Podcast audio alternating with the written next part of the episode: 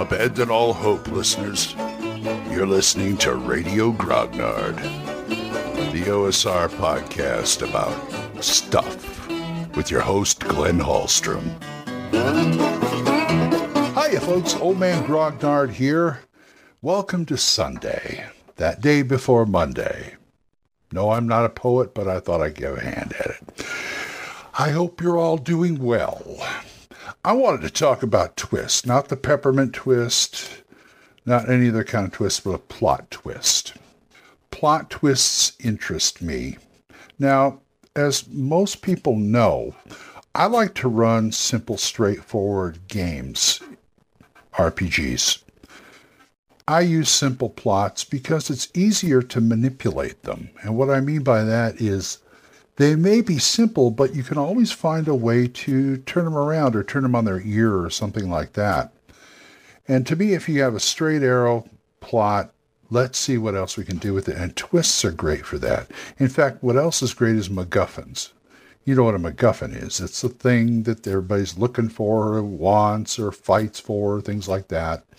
That is just basically a plot device. And MacGuffins are great for setting up twists.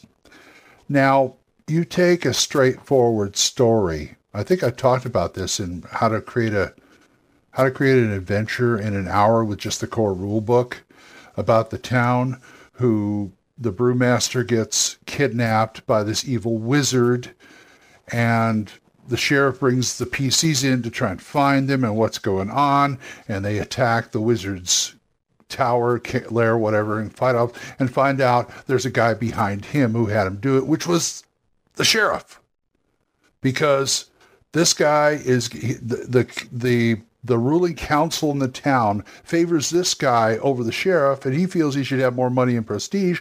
So he basically either pays off or blackmails the wizard to the wizard to kidnap the guy and maybe kill him giving some reason like he's an evil necromancer and stuff like that. Anyway, anyway, that's the twist.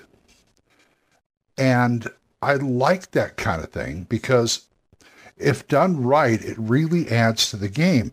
And I don't always do a big twist like that. Sometimes I do a little twist, like somebody's not somebody you think they are, or something like that.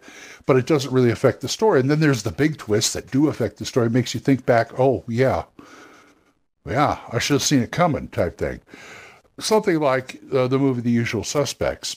The big twist of that is it makes you th- rethink the whole movie about what was said, what was done. I like those. And you can foreshadow them. Foreshadowing, in case you don't know, is things where you put in the story before something happens to kind of like a pointer to see what's going to happen if the characters can pick up on it or even the audience can pick up on it for that matter.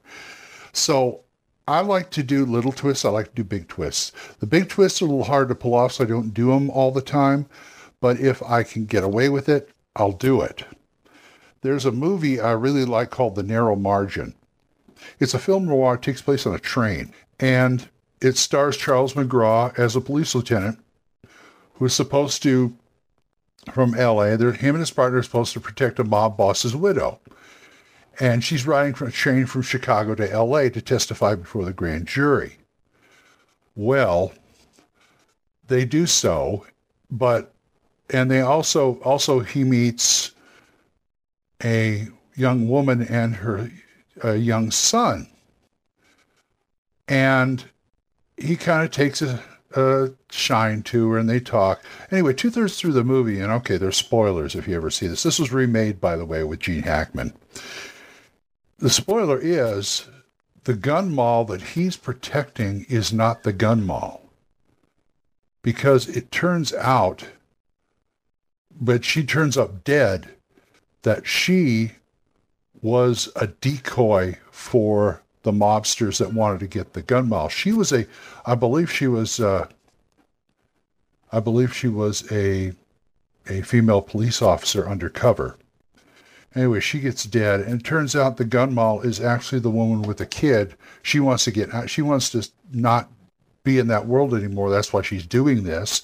And if they were going after the gal he was protecting, they wouldn't go after her. That was the theory anyway. And they didn't tell him because they thought he might be corrupt. I think he may have had something in his past that, you know, yeah, maybe there were some questionable things that happened in his past, in his past, in his career, but they didn't tell him. But he figures it out anyway. That is a good plot twist. That was a great plot twist for me. I loved it. So that's the kind of thing you want to do.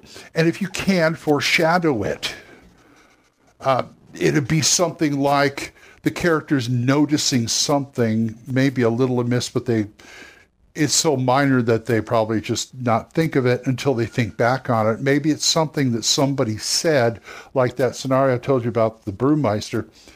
Maybe it was something that the brewmeister, not the brewmeister, but the sheriff said, or maybe something the wizard said when they captured him or trying to stop him.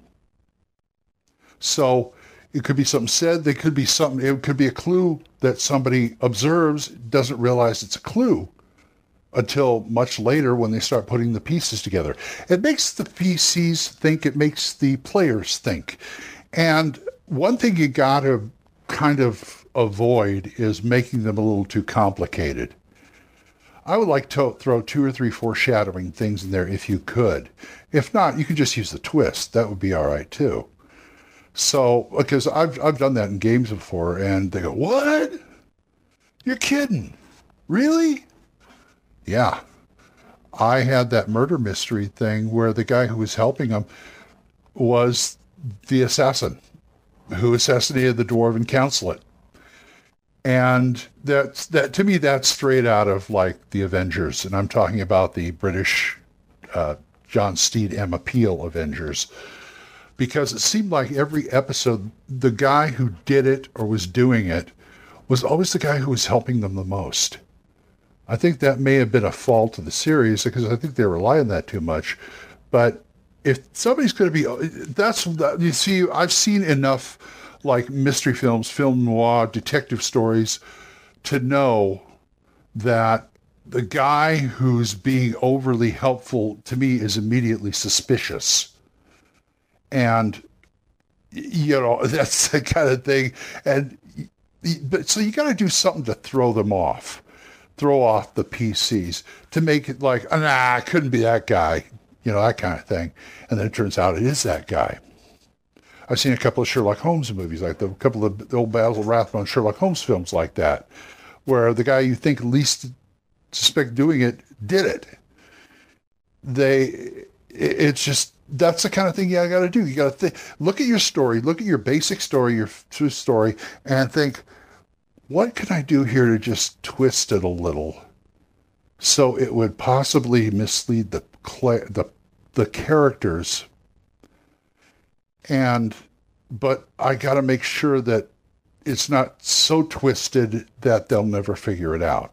It's kind of like a riddle trap. I hate riddle traps. I really do. You know, that kind of thing. And things like that. So you got to be careful with that. But if you can do it, man, it really adds to the game. Okay. Go thou do likewise, as I say.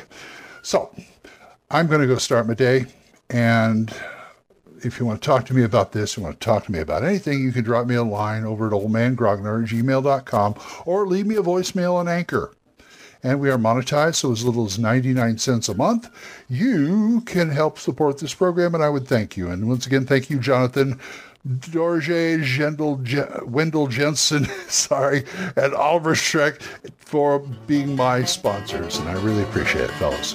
So until I see you next time, keep the dice warm, and I'll talk to you later. Bye bye. Questions? Comments? Send them to oldmangrognard at gmail.com. We'll see you next time when Radio Grognard is on the air.